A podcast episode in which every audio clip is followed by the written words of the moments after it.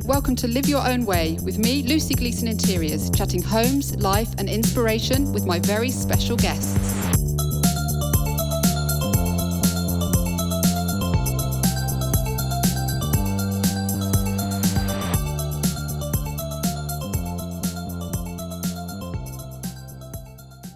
I hope life's treating you well. I've got a great guest today, plant stylist and author Hilton Carter. Hilton has written and photographed two books today called Wild at Home and Wild Interiors, with his third due out in April called Wild Creations. There is nothing he doesn't know about making houseplants happy, and with so many really cool ideas to get that greenery working for your home and creating a unique and balancing space. Hilton has over half a million Instagram followers, which I think speaks volumes when it comes to the plant community. This is also my first international guest, which is very exciting. Hey Hilton, how are you? Thanks for chatting with me today. I'm great. How about yourself? I am very well, thank you. I think the, the time difference here it's it's eight o'clock here. Is it about three o'clock there? It is. It's three o'clock. Sun's still out. Uh, you know, it's it's the afternoon, so uh, I'm on my sixth cup of coffee at this point. Just trying to make it through the rest of the day, but um, yeah, it's the perfect time. So for you, I'm sure you're ready to uh, uh, call it a day. So I'm glad that we could uh, get this in before the end of your day. Because you're in Baltimore, aren't you? I am the great city of Baltimore. Yes, in Maryland. If those of you who don't know where Maryland is, it's right next to D.C., which is uh, it's a thing right now. so it's uh, it's it's a wonderful state and a beautiful city to live in. So um, I'm thankful to be here. And you're by the coast, aren't you? Right on the coast. Um, oh. Maryland's one of the the as they said the the thirteen colonies. So um, we we're, we're we're we're pretty close to the coast. When I lived in Los Angeles, I was much closer. I would say to like the the, the coast coast, right? So I could go to the beach. Here, it'll probably take us about two hours to drive to, which we call, I guess, Ocean City, Maryland, which is the actual ocean. So it's not as close as uh, you would think um, most people don't find themselves just, t- as you guys would say, willy nilly making their way to the beach uh, randomly. But um, it, it's it's close enough that during the summer, one might uh, take a trip or a vacation to the beach. Oh, it sounds it sounds lovely. Well, I, I just thought we'd start this chat because um, you two have also got a, a, film background and you studied film production, didn't you, at college? So how how did you come to get into doing film production? Yeah, I did. I actually uh, fell in love with film sometime in high school. I believe my senior year of high school. I was uh, really just um, slowly finding myself more intrigued by filmmaking, uh, storytelling, more say. Um, I think uh, when I when I decided to leave high school, so I went to an art high school, which was like a art and technology high school. In my in my focus, I will say there, or the the the medium that I was in was visual art. So I did a lot of painting and drawing. So uh, throughout high school, I just felt that I wanted to end up in it at an art college.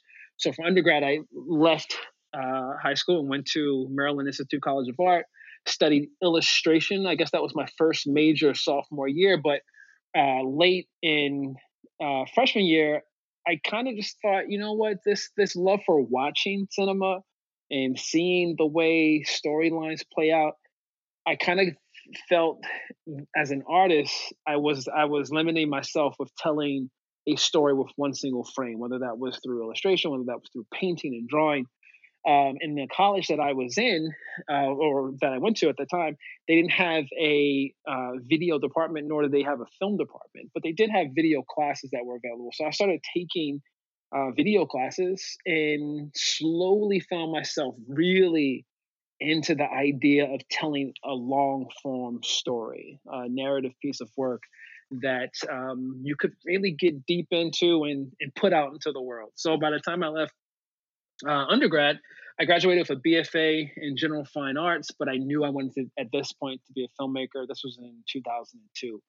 So I'm pretty old, I feel. But I, I'm pretty old by age, I would say, but I feel young. I'll say that. Um, anyway, so I left. I left. Um, I graduated, got my BFA, and then I stuck around Baltimore for another year, just uh, sharpening this filmmaking tool, this want to become a filmmaker. And I thought at that point in time, right out of school, Um, I'm an artist, struggle. I would say a starving artist at the time. I was working in a restaurant as a busser, and I think at that point as a server.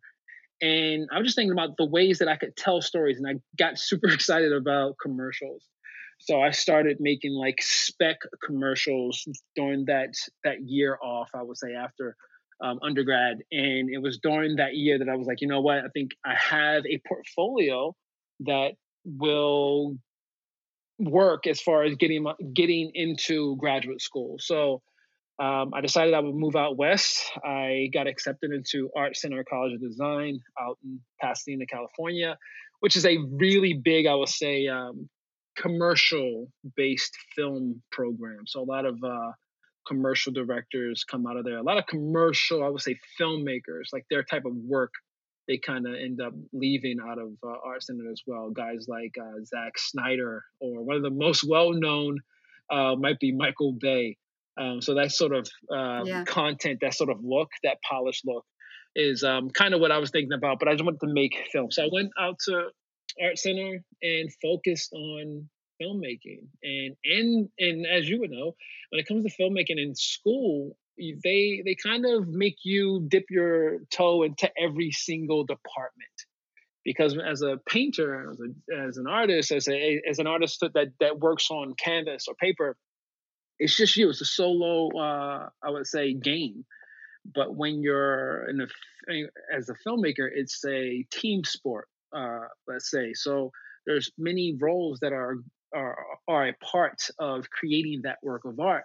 So they wanted to make sure that you were well versed in every single department so that just in case if you left school, you could pick up a job, let's say in the camera department or on the production design uh, side or things like that. So um, as I figured or found my way working through each department, I really uh, got the the production design bug kind of bit me and i love the idea of production design i love what production design meant to filmmaking the idea that whatever you were seeing in a scene that's that location the way it was dressed the, the way it felt all the pieces in that in, in that location on that set kind of kind of made it made up its own little character right? So I felt like I wanted to make sure that wherever my main characters, wherever they were um, moving through, whatever uh, environments they were moving through, the setting that they were in kind of told a story about who that individual was. So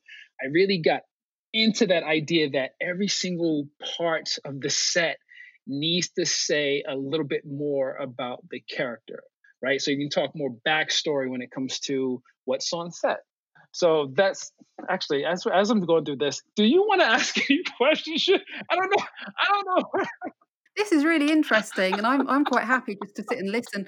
But I was going to just say actually, it does mention in your book, and I obviously I don't want to give too much away of what's written in it, but you talk about a backstory. I was going to come to that because telling a, a the story of who you are and we'll bring on about the plants in a minute because while you were studying or was it when you were studying or once you were doing some film work or working in advertising you discovered your love of plants so what happened yeah that's correct uh, well i wasn't working at an advertising company at that moment so when that happened uh, when i i guess found myself uh, completely transformed by plants i guess it was in 2011 when I was on a film shoot uh, at a retirement community in uh, Pennsylvania. Walked into this space and uh, never had seen anything like this in my life. Um, this it was like a garden cafe that just had plants dripping from every single corner.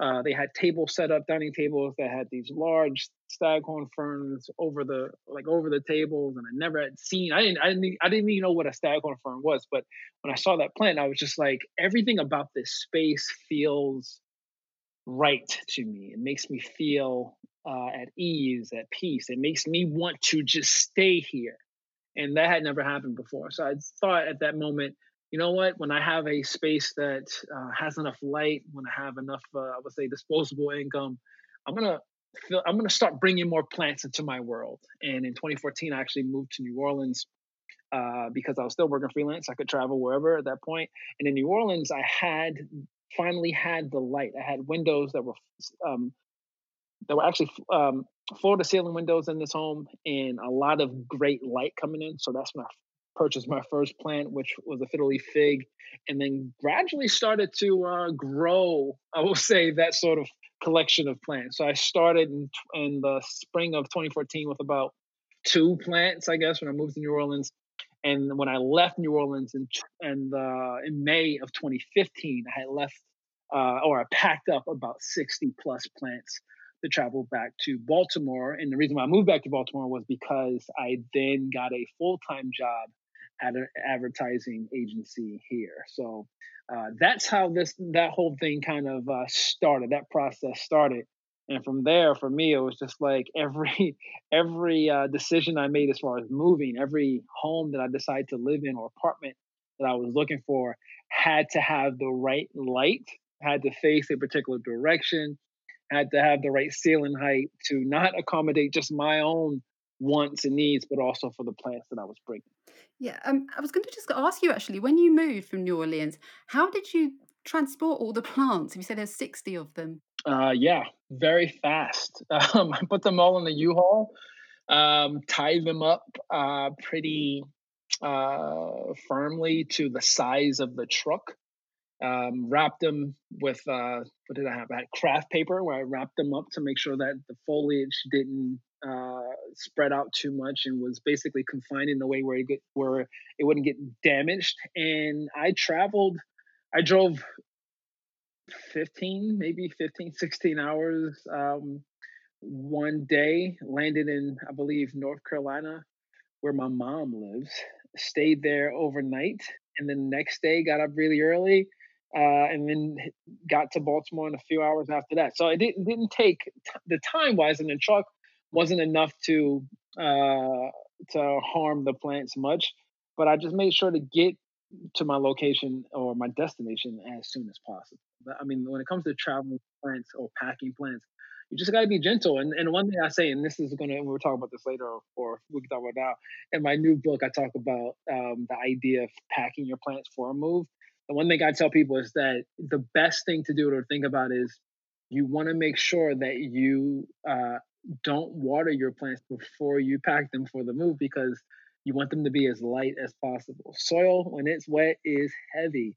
So that was the one thing too. Just like to make sure that I, I made sure for a fact that I didn't water any of my plants for a week or a week or two before the move, and then as soon as I got them to the new um, home, I would just I would then water them there because you, no one wants to carry a heavy pot of soil um, from one location to the next. That is very good advice because to be honest with you, I would have done the exact exact opposite and probably watered all the plants thinking that they'd need it for the journey. So that is really yeah. I would say I would say if you make sure that you're if you're if you're tending to particular plants that don't need to be watered as often, just make sure that the soil is as dry as possible before you take that trip. And so, your home that you're in now, did your plants come into um, the equation when you were considering where to choose to live? For sure. The apartment that my wife and I live in at this very moment uh, was picked because it's a corner unit that has four large windows versus the one and a half that I had previously. So um, yeah, I mean that was that was the main reason why we moved into the apartment that we had was for the amount of light and I have a motto where basically wherever there's light, there's going to be plants. So if I could bring in more light, then I would definitely have to bring in a few more plants. So yes, of course. Yeah, and you've got a studio as well, haven't you? That you've you have lots of plants there too. Um, I do. Um, I have I have a I'm in the transition of of uh, moving, not moving. I'm in the transition of renovating a new home that my wife and I just purchased. So right now I've downsized and I left my studio and now all of the stuff that was in my studio is in storage and now I have a, a home office unit in the building that we live in where a lot of a lot of the plants are in overflow there and then a, a lot of the other ones that were in my studio have now made it into my apartment. So now it kind of is kind of too much, I think. Like at this point I'm like this just feels like a plant shop. Like I don't, I'm just, I can't wait for our home to be renovated because I'm like, we have to get rid of, we have to spread these plants out. Like people, like the whole idea that you can never have too many plants. I know a lot of people say that. You'll never hear me say that because you can't have too many plants. And I believe for a fact that we have too many plants in our apartment right now because everywhere I move, there's a plant like hitting me in the face, or just like there's just too much happening, and um, a lot of them are are are in in in in spots where they would probably wouldn't want to be because of the uh, transition from one one uh, studio into the new home. So at this very moment, uh, I can't wait for the uh, I believe beginning of April is which is when we're supposed to move into our new home.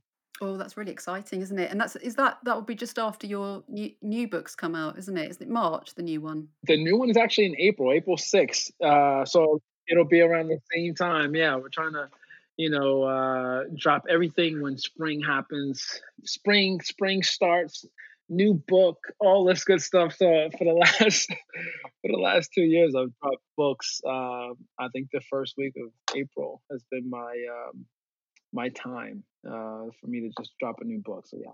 Excellent. I, I can't wait. I, I, really can't wait.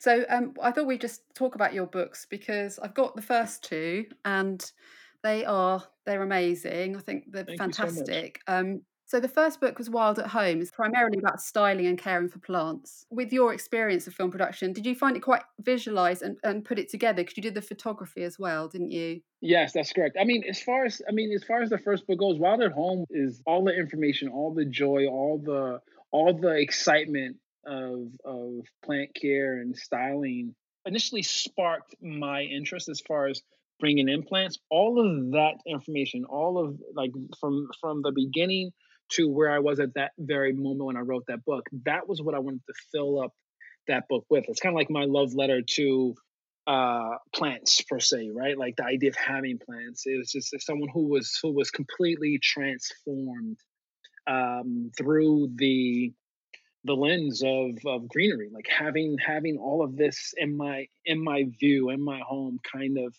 kind of took me from one i would say state of mind to another and I wanted to make sure that that was mentioned in that book. So when it comes to the photography, when it comes to the uh, styling of the book itself and how it looked, all of that that that comes from an I comes from my background for one in film, but just in art and uh, art as well, like understanding um, composition and understanding just where um, the the weight the the goodness of an image should, should lie. So a lot of the stuff that I have been capturing and showing uh, via my Instagram page is what I wanted to put into this book. But I really wanted to have every single image, and, and that's kind of how I go about whatever I'm shooting. I want it to be something that you really get excited about when you see it. I want people to see the thing and be inspired by it. I want them to see the image and be transfixed by it. I want them to look at it and go, this is not just an image of a plant, but this is a, a work of art, right? So before I was offered a book deal to make that first book, I was thinking of publishing my own publishing my own book that was nothing but beautiful images of greenery like just very well styled lit and just was just full of this this um this uh, I don't know, just just had something to it that was different than I would say your other plant care books, but still fit in the realm of what I love, and that's a coffee table book. So I just wanted to be something that really spoke to others who love greenery, but also those who love the beauty of foliage and plants themselves.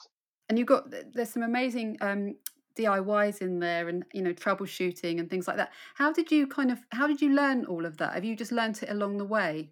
Trial and error. Trial and error is one of the things I talk about in the book and Wild at Home. Yes, I mean it's it's it's a lot of the things that a lot of of of the I guess plant parenting, let's say, a lot of those things are either um, handed down to you. Like a lot of the stuff that I learned about propagation was gifted to me from uh, the mother of a friend of mine. Like she really got me excited about propagation and, and showed me how to make my first initial cuts and create those those new roots to then pot them and make a new plant out of of a cutting of a, of, of another plant. So with th- it was those things, and then thinking because I thought, well, I, I learned the the thing. I learned how to now propagate this one plant and thinking that I could take that knowledge to every single plant and then learning that no, that is not right. Every single uh, plant isn't propagated exactly the same. So it was like through trial and error that I learned that, or through trial and error that I learned, well, this plant needs water right now. Uh, maybe it needs water every seven days, and then learning that you can't stick with a schedule. And it's about the moisture level of the soil and all. So it was over time that the the the the knowledge that I gained came about, but it was also just being someone who who decided would I would talk to individuals who knew more than me. So if I purchase a plant from a plant shop, I wouldn't just walk up to the counter and buy it and then leave. I would talk to the people who worked at these plant shops because they spend most of their day around these plants. So of course they'll be more knowledge knowledgeable of that plant than I am. And because I'm in the city of where, where I'm purchasing that plant, they'll know more about the care of that plant there in the climate that I live in. Right. So I think that's important as well because a fiddly fig that I have here in Baltimore might not require the exact same type of care that a fiddly fig that you have where you live, right? Because of the difference in climate, because here it can be very humid, but it can also be dry a bit, but it's not as dry as some cities I will say, in America. So you have to think about all those different things because if it's insanely dry where you are, you're going to have to create that humidity. So some people might need humidifiers in their home in their homes more often than some others or they might be misting more often than others so you have to like learn these things but to learn them you have to talk to others who have or those out there who have more experience. So I would talk to as many people as I possibly could. I would, like everyone else does, I would go online, but I would also just look. I became more attentive. I would watch and note, take note to what I was doing. So if I watered a plant and then I saw the next week that I had a bunch of yellowing leaves, what did I just do wrong here? So just making sure that I took note to those things so that I could correct it the next time around. And then that's and that now knowledge just slowly started to help me. And then when I started sharing about um, my interior styling side hustle, I'll say about five years ago on, on, on Instagram, a lot of individuals started to notice that I had a lot of plants.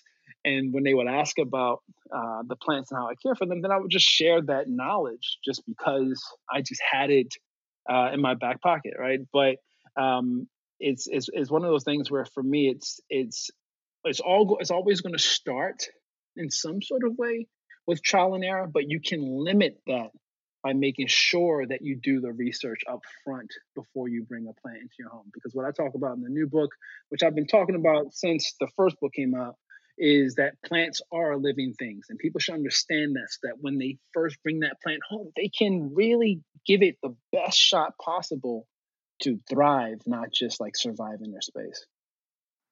Well, it's no, so nice talking to you about this because I don't know if I'm a bit bonkers or not, but when I when I um, bring a plant home, I kind of introduce it um, to the space, and I'm like, "Hi everyone, this is the new plant," you know, to the family, and I, am sure they all think I'm mad. But you know your um, I, your cradles that, yeah. that you've got on the walls, um, sort of almost like a living wall of cradles. They're amazing. Thank so, you. Um, for anyone listening, how how did you sort of design those? How did I design the cradle? The cradle came about because I was super excited about having a propagation wall. So I wanted to have a living wall. Now, uh, it's a it's a quick, easy story. For me, it was it's always about trying to find ways to do what you want to do, but on the cheap, right? You, you know, like balling on a budget is how I like to live my life. But I will say this: uh, back in 2015, um, I, I literally I had been only heavy into plants for a year at this at this moment, but I was super into propagating. So I was taking a trip. Um, I'm gonna drop a brand name here, but I was taking a trip to IKEA, and in IKEA, I was walking around and I was in their kitchen department just looking at things, and I saw this spice rack, and I was thinking, well, I don't cook much, and I don't need a bunch of spices, but that thing they have up there kind of looks like you could put uh, cuttings in it and propagate in it. So it was a spice rack that had these four um, tubes in it, but they came with these tops. Now I wasn't going to use it for spices. I just knew for a fact I was going to use it for propagating. Um, so I brought it home, put it on my wall, propagate it and people would see it. And they, friends would come over. They would go, "This is really cool." Blah blah blah blah blah. Um, but when my wife and I moved into the apartment that we are in today, we had we we had this hallway that had a eight foot by four foot. I don't know what that is in centimeters. I know you guys talk centimeters over there, but uh, re- really, really big window right across from this wall. And I was like, instead of putting a piece of art on this wall, maybe we should put like living art on this wall. Maybe we could do like a living wall. And my wife was just like, how are we going to do living wall? We rent this space. We don't own it, so we can't. You can't bring in like water um, uh, um, uh, piping through to water the, the wall. So I was like, you know what? How about instead of that, we use like how I've been propagating in this uh, in this spice rack. How about we just have a lot of those on the wall? And she agreed with it and thought it was cool. And in that um, and during that process, people kept asking about this. I they were like, "What is that?" And I would tell them it's like a spice rack. And then in the process of doing so, I was like, you know what? It's probably better that I just create my own thing because I get asked so many questions about it. So um, I sketched out what I thought it would look like. I love the idea of seeing so much of the test tube, seeing the roots grow, and I love the idea of having something that was um, on live edged wood. I love live edge. Anything that that live edge is there's something so I would say natural about that, and that connects everything that I'm talking about plant wise. A lot of the wood that I was getting at that point was reclaimed wood, so that bit of old old mixed in with new and the cuttings I just thought worked really well. And I love and I love at this point it was all walnut. I was really like really into walnut. So I was like, they're all gonna be walnut. And I really love this idea of having everything in walnut. And it was all like um, locally sourced wood. And uh, yeah, so that was it. So it kind of it kind of came came about through um, uh, an idea of of just wanting to propagate and seeing and seeing something that I thought I could propagate in, uh, using it, and then taking that hack and flipping it into something that I could make more personal, something that I can make my own, and then now I sell that product on my website. You do, yeah, and I'm going to give the details of your your website at the end, actually. Um, but also, your plant hammock is amazing. Thank you. It's incredible. Is it how how do you keep that sort of alive and healthy in the um, well, that's a that's a an idea that you know at the end of the day you have eh, over the bed is a bit challenging. If it was in any other location, it would probably be easier to get to. But for me, I just love the idea of sleeping amongst a bunch of plants. So uh, my I had this conversation with my wife um, about it early uh, just like the idea of having a plant over our bed and a big plant over our bed. And I kind of sketched out like what it would look like. She was like, that just looks like a, a hammock. I was like, oh yeah, maybe maybe we can buy a hammock and we can put it over our bed. But my wife was really into um, macrame uh, at this point in time. And uh, she was like, I could probably like make something that's kind of like that. And we talked about it, and she she put it together and put it on the wall. Now, when it comes to caring for any plants that are in the hammock, it's literally like I have to take the plant down every single time to water it. So I go up, grab the plant, bring it down to the floor, water it there, let it drain out, pick it back up, put it back over the bed. So in in, in the case of if anyone ever sees these images, in the case of of water or runoff water seeping out or dripping down, that's not going to be the case because the pot that we place it in like it's it's in like the plant that I have in there now is a rojo congo. That plant is in its own pot. But then, well, let me say this: it's in its own pot with a drainage hole. So when I take it down, the water comes out of that drainage hole. But the pot that it's in that has a drainage hole, when we put it in the hammock, that pot goes into another pot that doesn't have a drainage hole.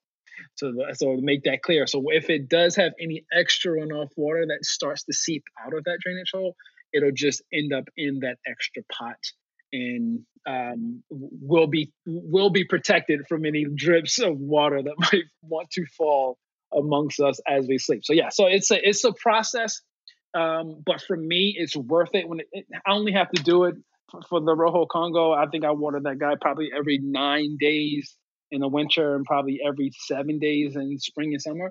So it's once a week. I go up, bring it down, water it, put it back up. And for me, it's pretty easy just because I'm a, I'm I'm, a, I'm taller and uh, the plant isn't that heavy. But if you were if you were dealing with a heavier plant, a bigger plant, and higher, um, I would say space, that's when you're going to have to think about um, the the styling of what you're trying to do. I talk about that all the time. Like it's wonderful to hang plants in your home wherever you want, whether that's in a windowsill, whether that's over a bed. But know for a fact that you're to have to do the work to then care for that plant. Like you're to have to get up there to water it, or you may have to get up there to take it down to then take it to a sink or tub, wherever you're watering your plants, and then wait for it to drain out, and then go back up that ladder or back on that stool or climb up something to then hang it back up there. So while it's it's it looks great to have plants hanging from all different areas of your home, it is going to be more work for you in the long run to care for them. So if you're on board and you're ready to do the work, I say the more the merrier and go for it. Yeah. And um talking of sort of rooms, um, like for instance, a bedroom with plants, you do mention it, you know, you really talk about it in the book and, and the health benefits, like air purifying plants are great, aren't they? Yeah, I mean, air purifying plants are great if you believe it, right? If you believe it, science tells you that. I'm a believer. It, there you go. If you if you're a believer, you're a believer, and those are the things that you got to think about. For me, I I think I, I try to I try to get people to, to understand that if you if you if you believe if you're on board with it you think about plants that can purify the air like i don't feel it. I don't walk into my home like i have a lot of plants. I don't walk into my home and go ah i can definitely tell that there's something happening here. I can't really truly say that but i know i feel for a fact different. I can't I can't tell you for a fact what the difference in oxygen is in the air. I can't tell you how cleaner the air is in my apartment versus the air in my neighbor's apartment, but I do know for a fact that the feeling I have when I walk into my apartment or to a, a, space that has a lot of plants is much different than if I walk into a place that doesn't have plants. And that I know. And that is the thing that you that people should think about, regardless of if they think every single plant cleans the air or not. What it does is it's adding something, it's, it's providing something for you. So if you can think about it like that, then hopefully you can put in all the effort and care to make sure that that plant can live, can thrive. Because the the, the more you put into them, the more that they can put into you. Is what I hope uh, people can think about. Your second book, um, I think it ties in really well with the first one, um, Wild Interiors, which has got this beautiful, um, colourful cover, which is is stunning. I love it. Yeah, that's that's uh, Alina. Alina is uh, an artist, plant lover out of New York. She's uh, she she did that cover, um, and and the cover. And really quick, just to talk about Alina for a second. Um, when when I went, so Wild Interiors, the second book, is basically me traveling, looking at other other plant lovers' homes and, and talking about when in the chapter is called their journeys in greenery. Because Wild at Home for me was telling my journey. That was mainly the the book was about telling my journey, giving you some DIYs of projects that I've created oh, like during my journey. So now I want to do a book that kind of spot that put a spotlight on others in the green loving community that, to talk about these people and how they got started and what uh, and what um, I would say transitions they made um, as they started to become more involved in plants and where they are now and how they care for their plants. So I traveled to different cities here in the U.S. I went to Canada. I went to Europe, Mexico, and I wanted to bring it all together and see all these different people's homes and see how they styled their plants. Whether that was someone who was a maximalist when it comes to having a lot of plants, or like a plant hoarder, let's say, or someone who was a minimalist, someone that didn't have a lot of plants but knew exactly how to bring them into their space to make their space look amazing and feel amazing. And and and when it comes to Alina, when I went to Alina's home, she she had all of her paintings there, but it's just a lot of plants as well. But what I loved about her her her story was that I'm trying to think about how to tie this tie this bow uh, properly. Is that when I was looking at her plants, and that was the focus, her art. She was she was someone who had her own art everywhere in her home, and I was thinking, this is the person who does the art, but then also puts her art everywhere in her home, and which I kind of was like, that's new to me. I, I, I rarely ever see an artist whose art is everywhere in their home. right? Um, I'm an artist, and I don't think I, I have like maybe one piece of my own in my home. Everything else is of other artists, right? But the flow, the the the line quality, the the way the paint is applied to her art was so fluid and natural, and it it it as I was looking at it, I was like, it fits almost like it kind of like meshes so well, or almost like melts in a way into her plants. And I thought when I left her home, I was like, I think I know what this cover should be because she's featured in a book. I was like, the cover should be something that's kind of like her art, but it kind of feels like uh, foliage that is kind of uh, coming together. And I was thinking about um, the Stromanthe um, Triostar, the way that foliage looks, and, and I would say all the calatheas, like the way that their foliage looks and the colors that they have. Um, I was thinking about the um, Brazil philodendron and the colors of, of, of of those leaves or the marble queen pothos, just the way those spots come together. And I was like, that is it. So I talked to her about putting together a painting, and I was like, let's just let's just bring in some foliage and kind of have it work a certain way. And she kind of nailed it. Like it was it was one of the easier um, commissions, like like trying to talk to an artist about working on a piece. It was pretty seamless. Like there was no like there was tweaks here and there, but for the most part, she was like so easy, so great to work with.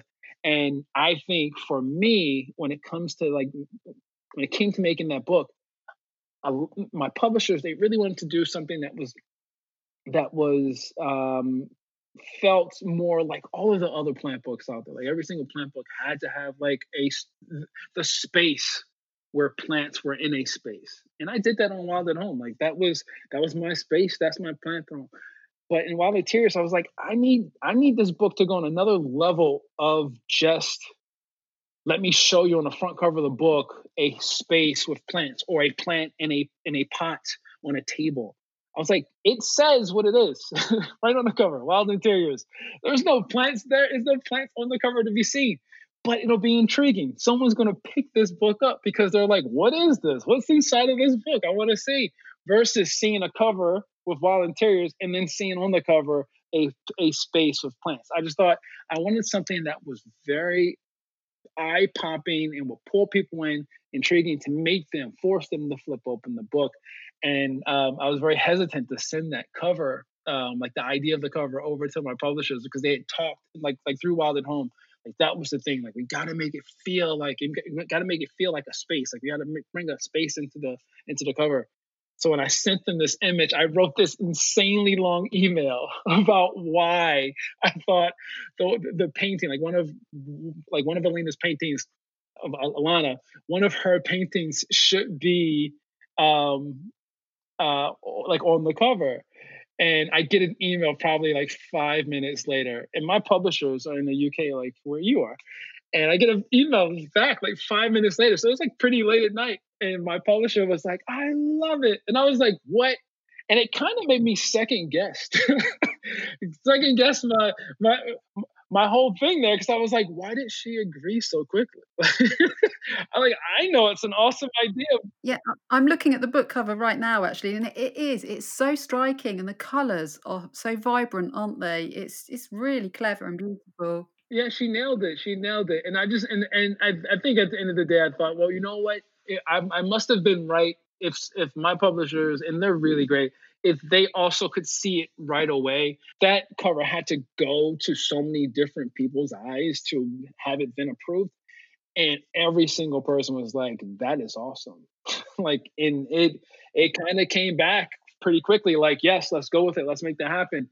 And i think like that was the thing that really um, made me feel great about that book because while Wild at Home is uh, my journey in greening is about is a lot about me. Wild Interiors is about all of us, and it felt that way. And even even the fact of giving this cover or having the cover be from another artist, and I love that idea that it it's it's it's me, it's her, it's it's uh, my friend Whitney who lives out in California, who's in the book. Her and her husband Adam. It's all of us in this plant loving community all talking about how we got started and why we're excited and what we what our trial and error situations were and uh, why we um, put up with the the caring process as we do. There's and there's some lovely design ideas in there. Actually, there's one uh, that you mentioned it's like a, a, sort of room a room divider of plants, which is actually a really good idea. And I looked it up, and sa- I didn't realize, but plants do absorb sound, so that is a really good idea to separate a room slightly, isn't it? Yeah, for sure. And the other one with the, the trailing, I, I, don't know if it was a pothos or not, but it was trailing up the stairs, which is a really nice sort of feature as well. Sort of because obviously they do climb very quickly, so that's another thing someone can do to to make a, a stairway more kind of interesting. Oh, for sure. I think I think a lot for me, like the idea of of finding cool ways to blend nature or blur that that outdoor indoor um, uh, element is is key, especially now. Like you know, like a lot of us, and I'm I'm sure you. I mean, you guys are back on. Uh, I guess um, the you're locked down again. So yeah, so it's like right now for me, like I'm so thankful that I I fell in love with plants years ago because I, I I feel I still I still feel connected to nature. I still feel the outdoors that are in my home. It's still green in inside while it's not green outside, right? So we're in the winter here as well. All the trees are bare. Um, it snowed a few weeks ago. You said it was snowing there now. Like like while it's while it's winter outside, and and imagine it being winter outside and being winter in your home. How sad that is. I hate winter it's this like the, the, fact that the sun is only up for what seems like two hours a day. Uh, I hate it. I hate it so much. It, it, it's very depressing. Like most people, you get you get more depressed come winter. But if you have a home that is full of lush greenery, it, it it doesn't feel as bad.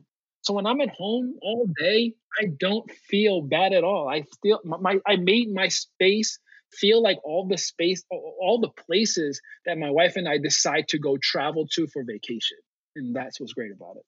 Yeah, green's a really good color for you, isn't it? I mean, it's um, sort of proven to to make you feel happier and it's a very balancing color and even like you think about with food healthy food tends to be green food and even in in hospitals you know they use the color green to to calm people down so it's such a, a brilliant thing to have greenery in your home apart from aside from it being you know healthy for you. Yes for sure. I mean that's there's there's there's a lot of that that I talk about in the new book and Wild Creations is the idea that there's there's a there's another level to it. And when you get to that level of just thinking about the benefits of plant care, like there's there's so much more to it that that you are um, gifted uh, when you are doing it properly and when you can allow yourself to think about all of the wonderful benefits of having plants. So, on your travels, was there a particular plant that was really popular? Do you find that most people have one particular plant that, like, you know, is a pothos most popular, or fiddle leaf figs, or what did you see the most of? Good question. Um, man, oh, honestly, uh, the monstera might be the most common plant in every single household. I think every home, but except for one, and um, that I think it was except for one did not have a monstera in their home that that that I traveled to. Um, everyone has a a type of pothos or pothos, whichever way you like to say it. Um, everyone has a type of that type of plant. I would say in their home, but across the board, uh, a monstera was almost in every single home. So I think the popularity of that plant kind of made it something that everyone wanted. And that's the thing. It's like when popularity of a plant, uh, if a plant starts to um, boom in the market, then everyone's done whatever they can to show it off. I mean, it has a it has its own hashtag, right? And shout out to the ladies over at Houseplant Club uh, for for starting that hashtag and people wanting to show off their monstera. I'm pretty sure it made people go and buy a monstera so they could be a part of the club, right? But um, I think I think that plant is is is still one of the main plants you'll see in any uh, plant plant lovers home office wherever they are. Um, and I think the fiddle leaf fig, while it had a moment where people kind of thought it was on its way out, when it comes to popularity. I believe the fiddle the fiddle leaf fig is back in full effect. I think the fiddle leaf fig might be uh, one of the most popular plants uh, at this point, almost ever. Yeah, I've, I've, I've I have what just one at the moment, and I found it really hard to, uh, in the beginning, to kind of look after it. I obviously wasn't doing the right thing, and now I've put it in the right light, and it's thriving. So it seems like one of those plants that just needs to be have you know sort of the right kind of light, and then it's quite hardy. Is that right? The fiddle leaf fig is the most finicky plant ever, and I always tell people this: it's like if you're going to start off, don't start with a fiddle leaf fig. It'll kill you. It'll it'll it'll make you so upset and sad because you're going to have a hard time figuring it out. And um, luckily, I was I was able to work my way through the the ups and downs of caring for the Philly fig. So yeah, it's the finicky plant. It doesn't like to be moved. It only thrives in particular types of light. Like it's it's one of those plants that you have to really um, dig your toes into the dirt and get and get really uh, down in there and, and be excited about it and, and, make sure you're eyeballing and, and watching every single thing, like paying attention to that plant so you can get it right. So, um, yeah, but I think even with that information being out there, people are still super into the idea of having it. Like it's just, it's a, it's a, a easy plant to, it's a plant that I can say can easily transform a space. It's what I like to call a statement plant. Like when you bring it into your home, it's a tree, right? So it can quickly transform your space to just being like, oh, this is a plant, a, a, a home of plants, to this is an oasis because it can grow really quickly, or if it's in the right light, grow really quickly, really big foliage, and make you feel like you have a actual tree in your home. Yeah, it's, it, mine's starting to really feel like that. Actually, I have to say that reading your books and now talking to you, you do you kind of write as you talk. You, you write very naturally, and I just have to say, well, your, your, book is very funny. Like I laughed out loud a couple of times when I was reading it. There's some very funny sort of moments in there. So, well, Lucy, I love to hear that. I mean, look, honestly, like that was the that's the only way that I can write, right? Like if if I was going to make if I was going to make something that was about my journey, uh, was it about my life and how I tend to plants, I think it I think how someone reads it, they should be able to hear me as they're reading it, and that fit, and, and that was the one thing that kind of I would say kept me staring at a blank page on the screen for about a month, maybe was in the first starting in this first month of writing Wild at Home. I couldn't write anything because everything I was trying I was trying to write how I thought a plant care styling book should be. And I kept writing these things out. And as I would read read it back, I would go, well, that's I, am already bored. I don't want to. I wouldn't want to read this. Uh, so I was like, what would I want to read? And I was like, the only thing I would want to read is something the way that it it makes sense for someone to tell it to me in a way that is very like you were saying when we talk, like when we started this, something that is conversational. I want to feel like someone is there with me as we're going through the process. So um, once I started to voice the, and, and, and when I say voice, it was once I started to basically speak all of the words into uh, a basically into my phone. I would just start talking it out. That's when I kind of found the voice of my book, which was just already my voice. So um, I'm happy. I love that you could hear that in this conversation and then read that in the book. To me, that is everything. So thank you for saying that. Oh, that's that's right. No, I've it was, it's they're both fantastic. And you mentioned as well um, the next is kind of it plants. Can you mention a few here, just for you know anyone listening who might want to go and sort of Google that plant? For sure. I mean, look, like I don't know if those the plants I mentioned in wild interiors are still going to be the next it plants because they were the they were the next plants for for 2020, right? 2020 we all took a, a, a, bit of an L, right? Like no one really got to go out and explore to bring in all of those plants. So I, will, I, I guess I can talk about them now too. Like I think one of the next, uh, or which I, basically I made it. I said it was going to be the next eh, plant in my book, and then decided to bring it into my home because of that, which is basically the Mexican tree Mexican tree fern or the Australian tree fern. Like tree ferns are it. Know, I'm gonna put it out here right now. You're gonna see more people uh, with with tree ferns. The one plant that I thought would uh, become more popular when it comes to just you would see it more on social media, you would see it more on TV and people's homes was the Licuala palm. Now I saw it here and there, but like I said, that no one got to go out and be in a lot of plant shops like they normally would have been, so they didn't really get to see this plant. But the Licuala palm will be one of those plants that you'll see more of um, another plant that I believe uh, everyone will try to grad, um, gravitate towards, like the fiddle leaf fig, it's a part of the ficus family, and that will be the council tree. The council tree is like the cousin of the fiddle leaf fig, not as uh, I would say temperamental, um, beautiful lime and dark green foliage, uh, kind of reminiscent of the other uh, the other cousin, the rubber tree ficus, but like the uh, variegated, I would say rubber tree ficus, the way that foliage looks, that's kind of like the council tree, but the foliage isn't as hardy and thick as your rubber trees. But it's just a beautiful plant, can grow um, fairly large indoors. And I think that's something that people will start to um, uh, look for more often when they are out plant shopping.